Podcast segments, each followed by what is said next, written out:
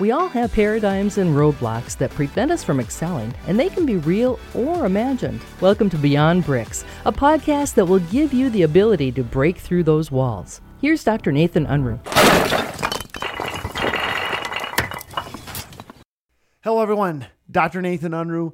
I want to take you to a place right now.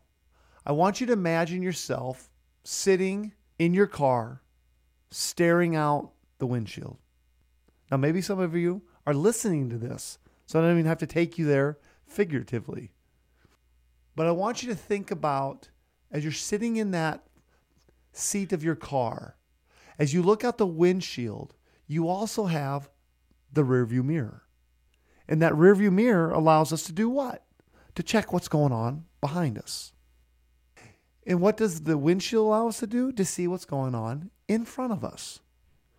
Well, I think it's a great analogy or metaphor for us to think about our own lives through windshield or rearview mirror. Because we are going to either live our lives in the future, in the present, or in the past. And I would say too many times we spend time living in the past, living in the rearview mirror. Now, the reality is this we need those rear view mirror checkpoints to make sure that we're on the right direction going forward. Because so much that we've learned from our past can help dictate our future. How we grew up, some behaviors that we've instilled in us, some mistakes that we've made in the past. We want to learn from those, but we want to keep our eye on what's taking place in the present and where we want to go in the future.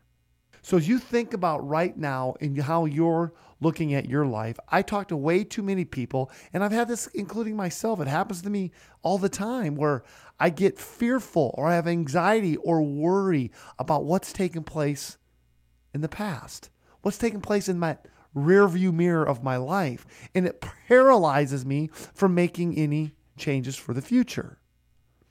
Or another thing that happens is that I won't change a, a procedure because it's the way that I've always done it. And it's the way I always will do it. Or it's the statement, this is how we do it here. And so that is a rear view mirror statement. But then I'll also say to myself, I want to grow. I want to have more capacity. I want to have a different life. But yet I'm not willing to make the changes necessary to get there. Those changes are in the windshield. So I want you to reflect today on this analogy. Again, there's a reason the rear view mirror is smaller than the windshield. It's a checkpoint, but it can't be where we focus.